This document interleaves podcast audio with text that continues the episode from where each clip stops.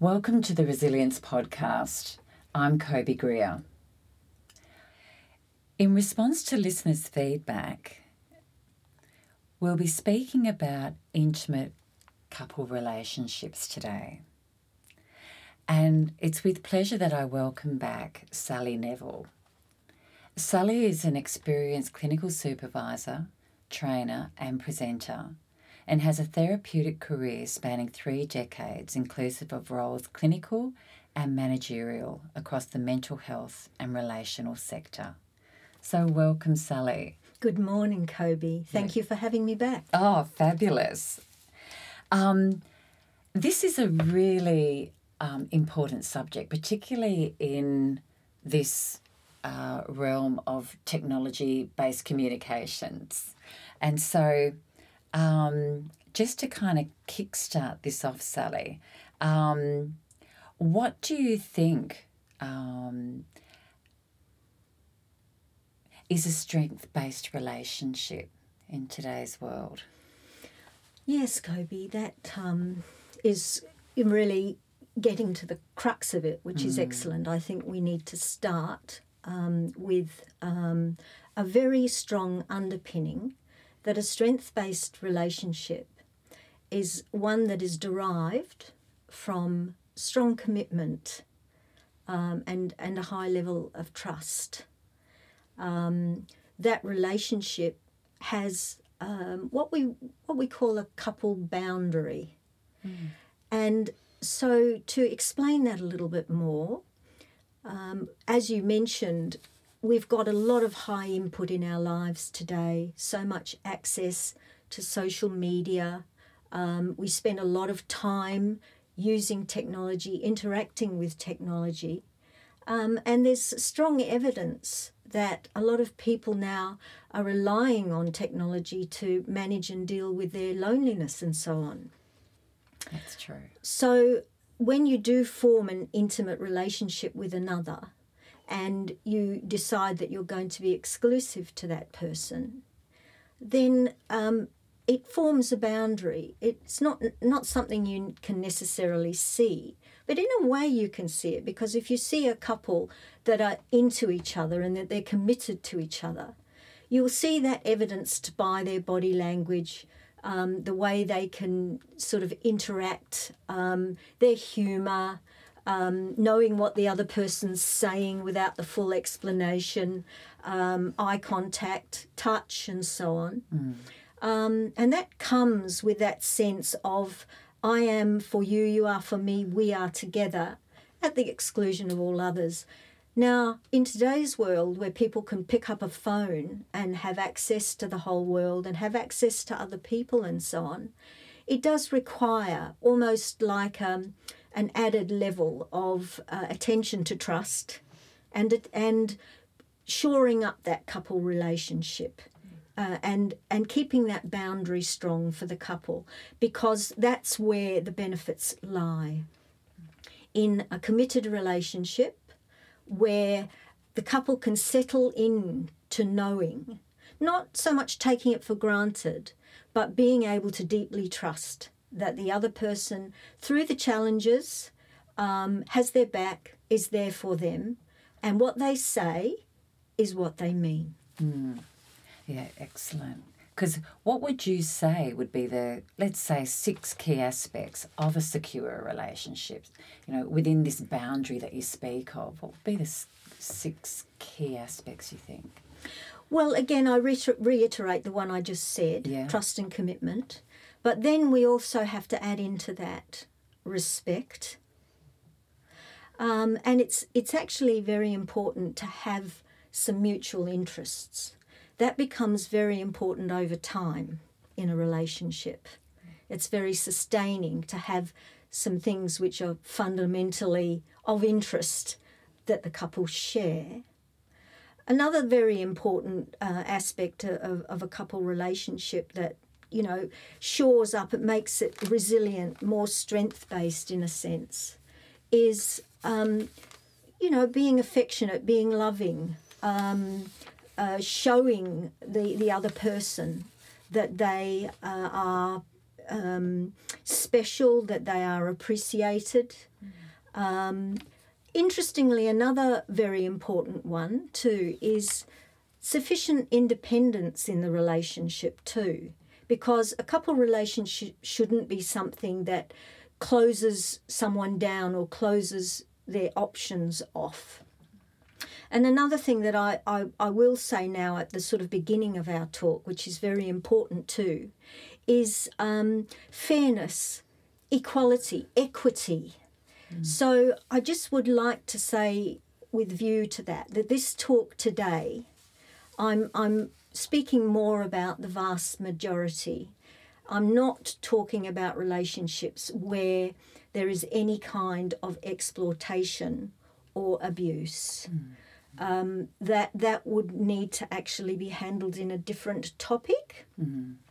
I will say, of course, that Access Wellbeing Services and Centacare have services that can support people if there are concerns around those issues.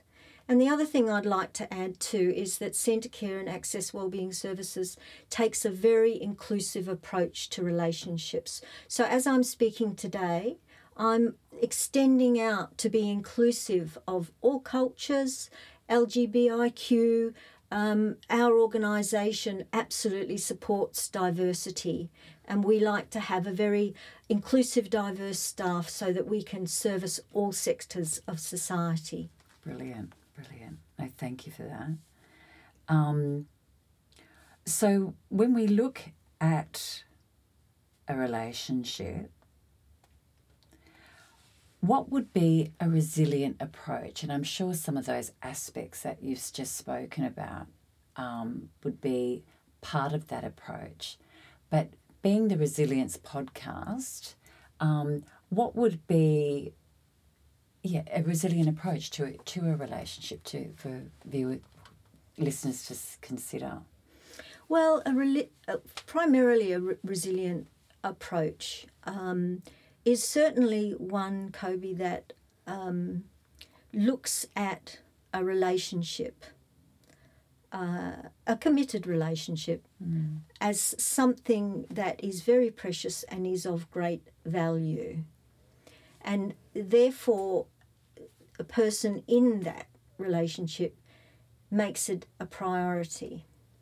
Now, it can actually be quite challenging in ways. It can also be joyful and uh, very affirming, but it can be challenging uh, in a relationship, and and it can force growth on on the couple.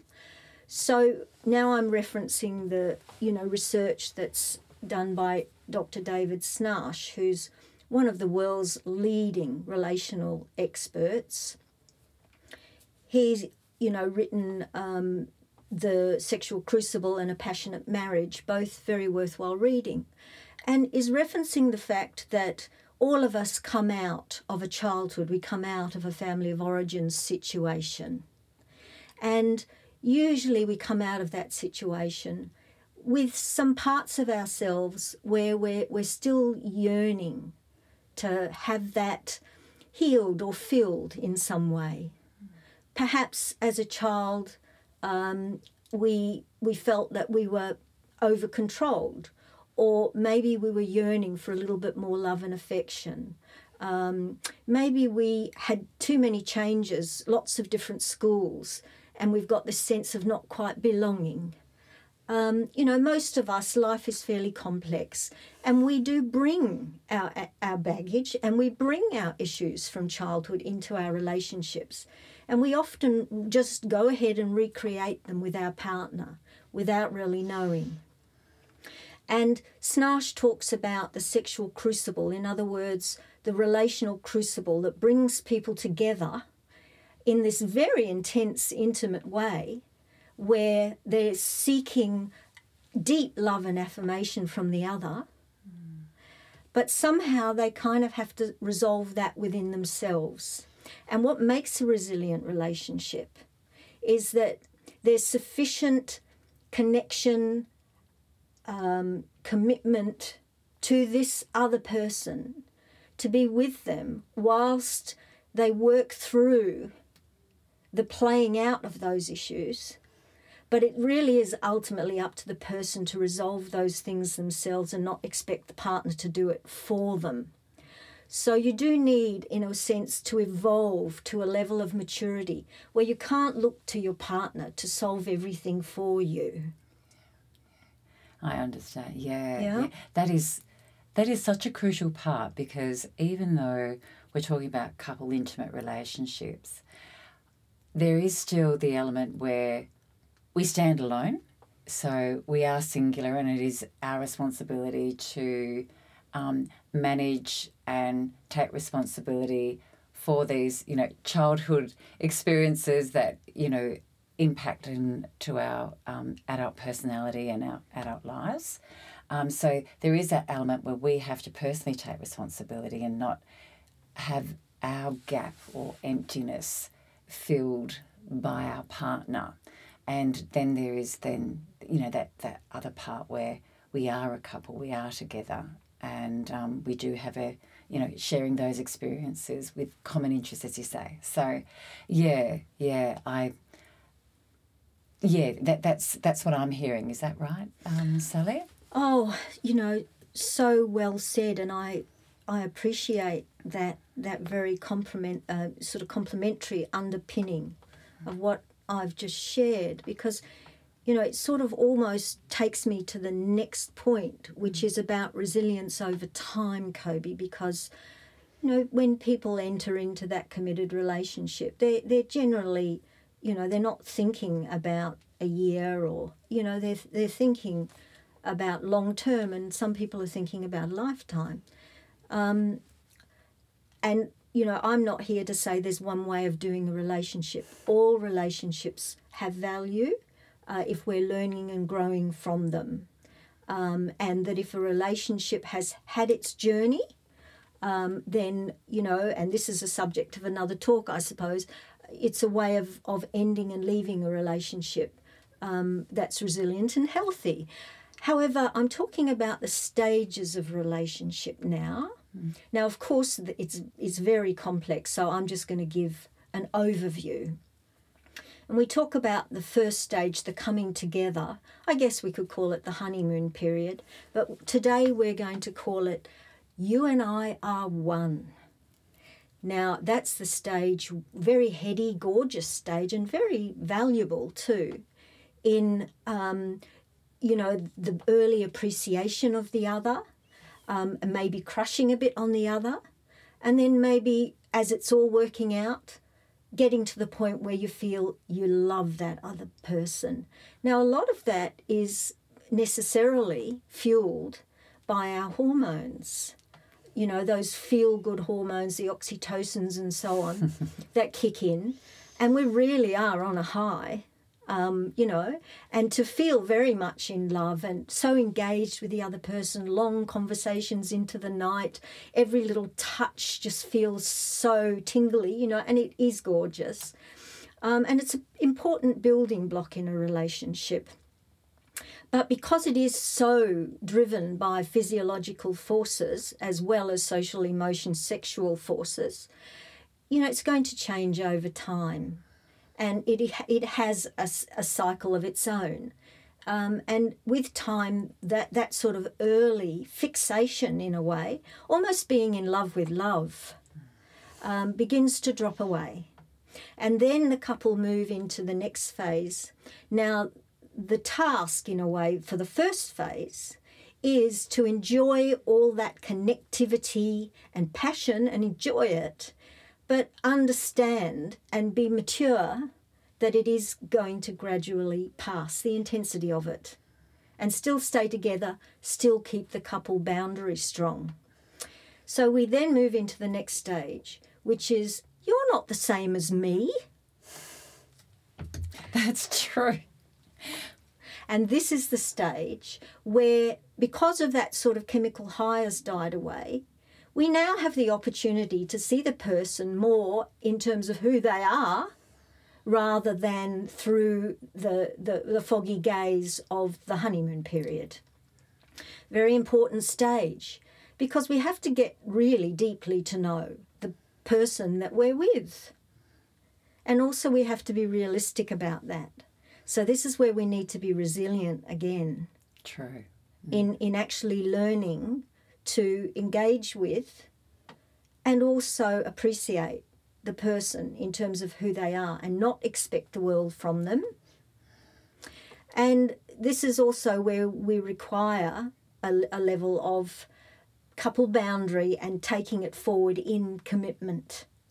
The task for this stage, Kobe, is for the couple to learn to manage differences and conflict in a way that doesn't damage the relationship. So it's about a deeper understanding of each other. And evolving, yes, and evolving a way to manage those differences Yeah. that and this kicks me back to the points I made in the beginning that continues to be respectful to that other person. Mm. So the conflict doesn't result in sort of demeaning dialogues or, you know, angry outbursts. I mean, we're all people, we have emotions. And even if we do sort of suddenly spark into something that's a bit unkind, we can go back and we can say, I'm sorry, I was, you know, I, I went somewhere where I shouldn't have gone. It wasn't about you. Mm. So that's where communication skills need to really kick in. And, and that's probably one of the big six that I failed to mention before, but definitely communication skills. And then we begin to move into a different phase of the relationship. Some people, couples do, other pe- couples don't. Um, what I'm saying is not a, a template for all, but some couples will move into a more independent stage then. Um, it's a perhaps late, a bit later on in life. They actually may have a personal drive to achieve something for themselves. Or maybe they're not so looking at the relationship anymore to be the center of their universe. Um, and this next stage, the, where the couple might be moving off independently, uh, is for them again to keep their commitment and their couple boundary strong enough that they don't lose touch with each other. The tricky part is when they're both doing that together um, you know, really striving to for self expression and independence? Is there enough in the relationship that will keep them there, you know, solid with each other? Um, generally, that doesn't happen. Generally, you know, one person might feel as if their job's no longer satisfying. Perhaps they need want retraining or something like that, and the couple have to negotiate that in a way that nobody is disadvantaged but they you know that there's enough flexibility in that relationship. And this is the task for that stage. The task for that stage is to negotiate through things to keep the bond and keep the mutual support whilst people are growing independently. And it, it comes and the reason i'm saying it's worth holding on for that is because the last stage of all, the interdependence stage, can actually often be the time of life that brings the greatest c- c- contentment, the greatest sense of togetherness with partner, mm. and the greatest sense of you know resolution of having done things in life that are really important. Because in the interdependent stage that's where the couple have kind of worked out the things that are challenging between them and they're no longer kind of clanging through that endlessly. They've worked out the things that will always be different for them and they just have to accept. And may I just say at that point, there's usually about three or four issues in any couple relationship that the couple are never going to fully resolve. It's just about, you know, realizing that they're there and working around them. Agreeing to disagree with Agreeing, things. yes, Kobe. Uh-huh. But this last stage of life can sometimes bring um, the most um, transcendent and passionate sexual connection. Uh, it can sometimes bring a deep, deep sense of secu- security that you, you just know the other person's got your back. You're not always working for it, it's just there as a given, which is very freeing to go off and explore who you are in a sense. Um, and we can always do that alone, and that's extremely valid. Again, I stress my point is not putting one thing over another. I'm just highlighting because we're talking about intimate couple relationships Mm. that those relationships that weather the storm but have a lot of connection along the way and manage to resolve those developmental issues, the rewards can be insurmountable in life. What I really like, what I'm hearing um, with these three stages of relationship, is um, there's still a focus on our individual choices and our individual lifestyle. And so it's like we Yes. have our yeah we, we have our own life as a as an individual, um, but we also have a life together, and um, in the in the intimate couple relationship, and um, so yeah, and and sometimes in these three stages, um, our priorities change by the sounds of it, and also the quality the quality of the relationship would shift as well, but also the love is different at each stage as well. You know, and Kobe, um, what I've found in a way as being a social scientist over the decades of my work, and you know, it it, it is um, a very humbling and privileged opportunity uh, into, you know, be able to share with people where they're sharing their intimate lives with you. Um, and you begin to see certain themes, in a sense, emerging um, that are often, in a way, supported by the research. And what amazes me is how you might get very distinct, um, you know, research topics or projects or investigations but you see them coming back and overlapping and so i'd like to now reference we've just talked about you know the developmental stages of relationships now i'd like to reference the types of relationships. And again i stress this is a model it's an overarching summary but it has it has some merit.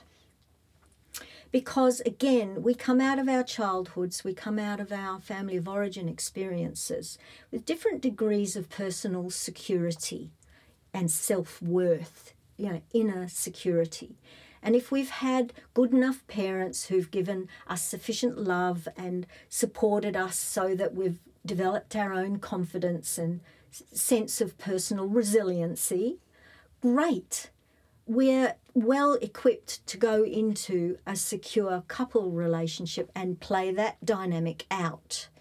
Um, but, you know, it, that's not how it all works in life. So, in the four types of relationships now I'm going to reference, uh, the first one I'm going to reference is someone that's had such a traumatic, difficult childhood that through no fault of their own, they haven't actually been equipped with relational skills. So they're not really able for any period of time to be comfortable enough within themselves to bond with another person. Or if there's been perhaps a time of joining, it hasn't lasted very long. You know, and that's quite sad, and perhaps there's mental health complexity there as well, which again is, is not the general topic for today. Then we look at the next stage of relationship, which technically we call symbiotic, but simply what that means is where someone's self worth uh, is so sadly underdeveloped that they're really looking to the other person to provide it for them. And they merge with another person, really, really seeking that that person, in a way, is going to rescue them from themselves and give them huge amount of love and, and affirmation and support and you know be their world so they over merge it's almost like their selfhood is a bit missing in that It's an enmeshment. It's an um, type enmeshment. relationship. Yeah. exactly kobe and it kind of works during that first developmental stage where the heady days of romance and being in love with love. But when you move into the stage of getting to know who the, who the partner really is and so on, there's usually not a, enough resilience in that relationship. So they often have bust ups, they can have arguments, and maybe there's makeup, and there might be makeup sex, and it's often it's on, and it's often it's on, and it's quite volatile, emotionally draining, you know? Yeah. Yeah? Yeah. Yeah. Um, and so, what we encourage in counselling um, is to help that couple move to the next stage which we call practicing. Practicing, in a way, being yourself, interestingly, which is going back to what you just said around a, a true intimate couple relationship depends almost on the relationship you have with yourself Absolutely. before having a relationship with the other. So, in the practicing stage, the couple are still very needy for the affirmation for the other, but they're getting better in a sense at self care and shoring themselves up and not hanging on every word from the other person, being able to kind of stand in their own self worth. And this is where you can start to gain a maturity and a bit of forgiveness and a little bit of um, what's the right word for it? Grace in terms of allowing the other person to sometimes um, not be in a great place or sometimes say something in a way which is a little bit irritating or aggravated or, or lose the plot occasionally and, and not completely have your whole being dashed to the ground because the other person isn't making you the full center point of attention. This is practicing. Mm-hmm. And then the last stage of all, which is quite a technical word, differentiated, but it's not really technical because differ, differentiate, difference. What it means is being able to stay in relationship whilst managing your differences. And doesn't that pull for all the way back to that last stage of relationship, which is the interdependent stage, where you're comfortable in your own skin, you know who you are, you don't have to fall apart at the comments of others. Yeah? But you can still also appreciate, you can still also want to have a team. Um, you can still also be available to have somebody else's back. And when you reach that differentiated stage, which often comes through the interdependent stage, my goodness me, that's where you can really, and Schnarch talks about this in the sexual crucible, that's where you can really experience some deep intimacy. What you've just explained to me um, and to the listeners, Sally, is that it sounds like a spiritual awakening in some in some form, in some sense, and whatever spirituality means to listeners is very personalised. But it does seem as though there's um, not only that connection with mm. self, but connection with somebody else who, as you say, who you know intimately.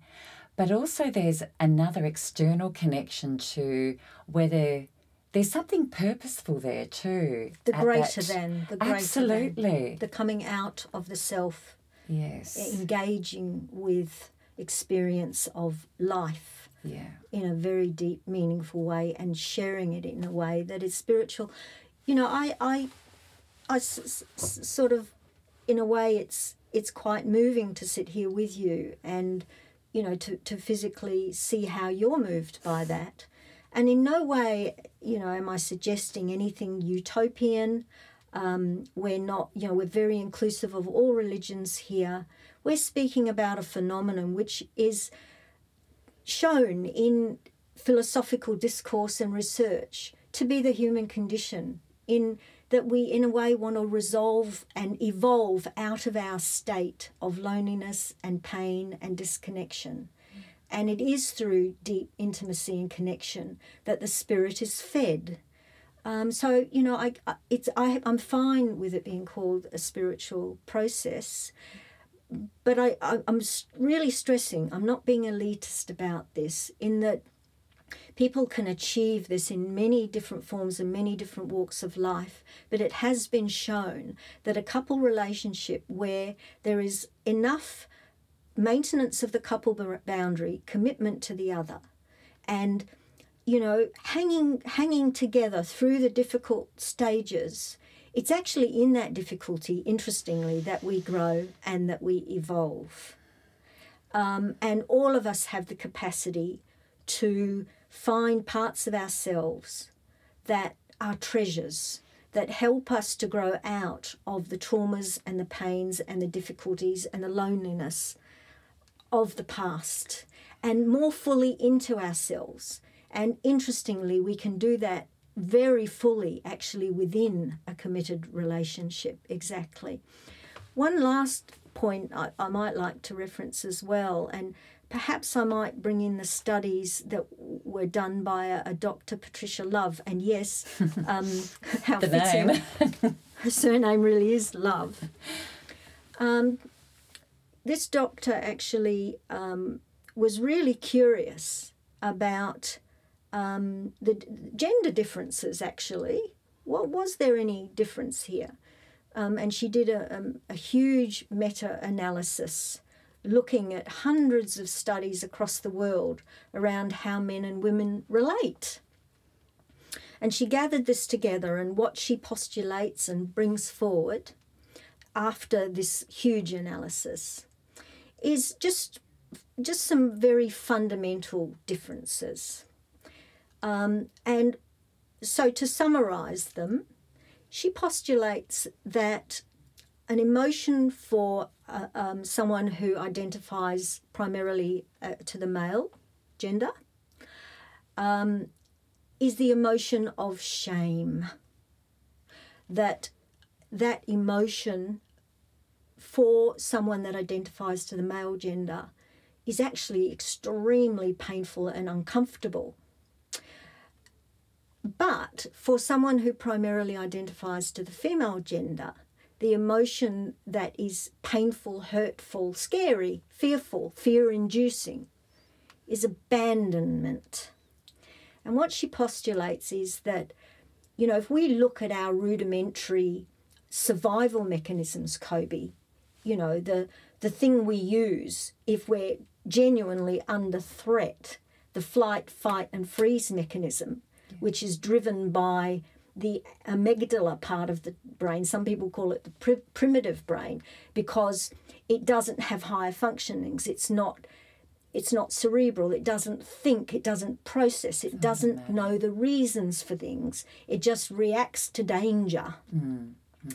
Um, so, if we go back to hunter and gatherer societies, what the research has shown is that females in those societies were primarily child carers and gatherers, and that in order to vo- avoid threat, it was best to stay together in groups, similar to how a fish will stay in a school because it gets protection there. It's one of many, you know?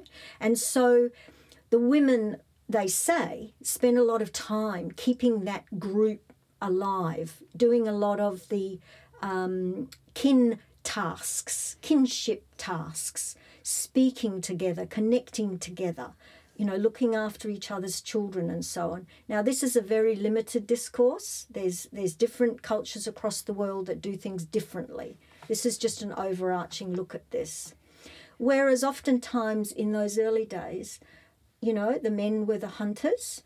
Um, they would um, hunt in packs, certainly, but there were times when they were there alone having to literally survive, you know, uh, up against that threat.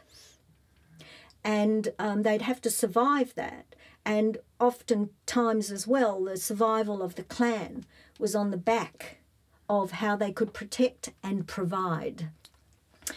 And the research suggests that many of those mechanisms are still operating within us. So let's fast forward to today, where you have a couple and the, the, the male is strongly driven to avoid shame. He's hardwired to protecting, providing, and so on. Hmm. Yeah. The woman is strongly driven to maintain connection and a sense of emotional warmth. Uh-huh. Yes. Um, they're at the stage of their relationship, children have been introduced, they've got a mortgage, they're trying to pay off the fridge, the car's going dicky, you know? Pressure, pressure, pressure. And he's doing more hours at work, worrying about all these bills. I know this is very stereotypical, but I'm talking about common relationships out there. Um, and come home really spent. Perhaps he's a salesman, used up all of his words for the day. Um, and the woman is eager and in need. She's been in pain. She's been yearning for connection yeah. and wants to bond with him and have that emotional affirmation and feel close. Uh, and he just doesn't seem that available. And what a woman would will do when she is fearful of abandonment is often complain. You, you, yeah. I think this resonates would probably resonate most, with a lot of listeners. Of yes. Yeah, yeah. And that's what we do as as women. We we try to talk it through, and we're, we're often, but you know, can't we? You know, and I need, and what about? And yes. you promised. Yes, huh? yes. Um, and it might, you know, come across as be really kind of attacking of him at, at his core. Mm. And Gottman finds this as well, where he's actually done videotapes of couples hours and hours and hours in their home environment. Mm. And Gottman talks about the damage that can be done to a relationship with contempt, criticism, stonewalling, which is to block it, walk away, try and get out of the situation, not show interest, and denial. Right? And so often, you know, we, we do kick into those things when you've got a woman feeling abandoned and a man feeling shamed. And it's interesting, it all comes from a place of insecurity. Exactly.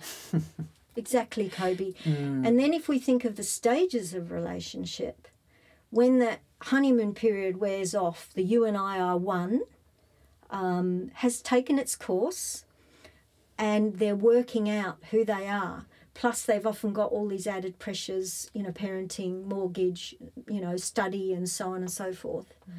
Navigating that is really challenging. It w- it is. Yeah. Absolutely. Yeah. But it's amazing in counselling where you work with a couple and you actually show them how to stand still. And what I mean by that is, you know, not engulfing each other and not withdrawing too much.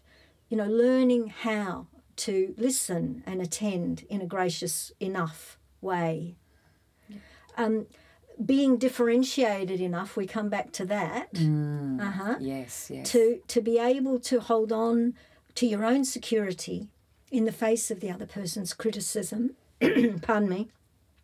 And deeply listen to the point where you can start to understand where they're coming from without actually just interpreting it as as an attack and just going into denial about it or twisting it around and blaming it on the other person but attending enough to show some interest and it's amazing how just that very process will start to resolve things because the couples start to again feel that tenderness for one another and this is the resilience factor. This is, this is sort of pe- penultimate point of this talk. In that, if we develop enough commitment and enough willingness to sit with the other person in the face of their differences and in the face of their upsets and their complaints, mm. and still attend enough and be secure enough within ourselves to show them that we're interested and we really want to know not in terms of what they're supposed to do for us, but how we can walk alongside them. That's when the couple gets creative. That's when they get innovative. And that's where they support each other in a way that they can still be individuals, but they can stay together as a couple.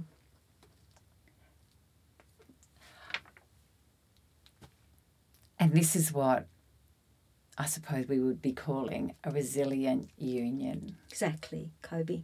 And we all have capacity to be able to do that.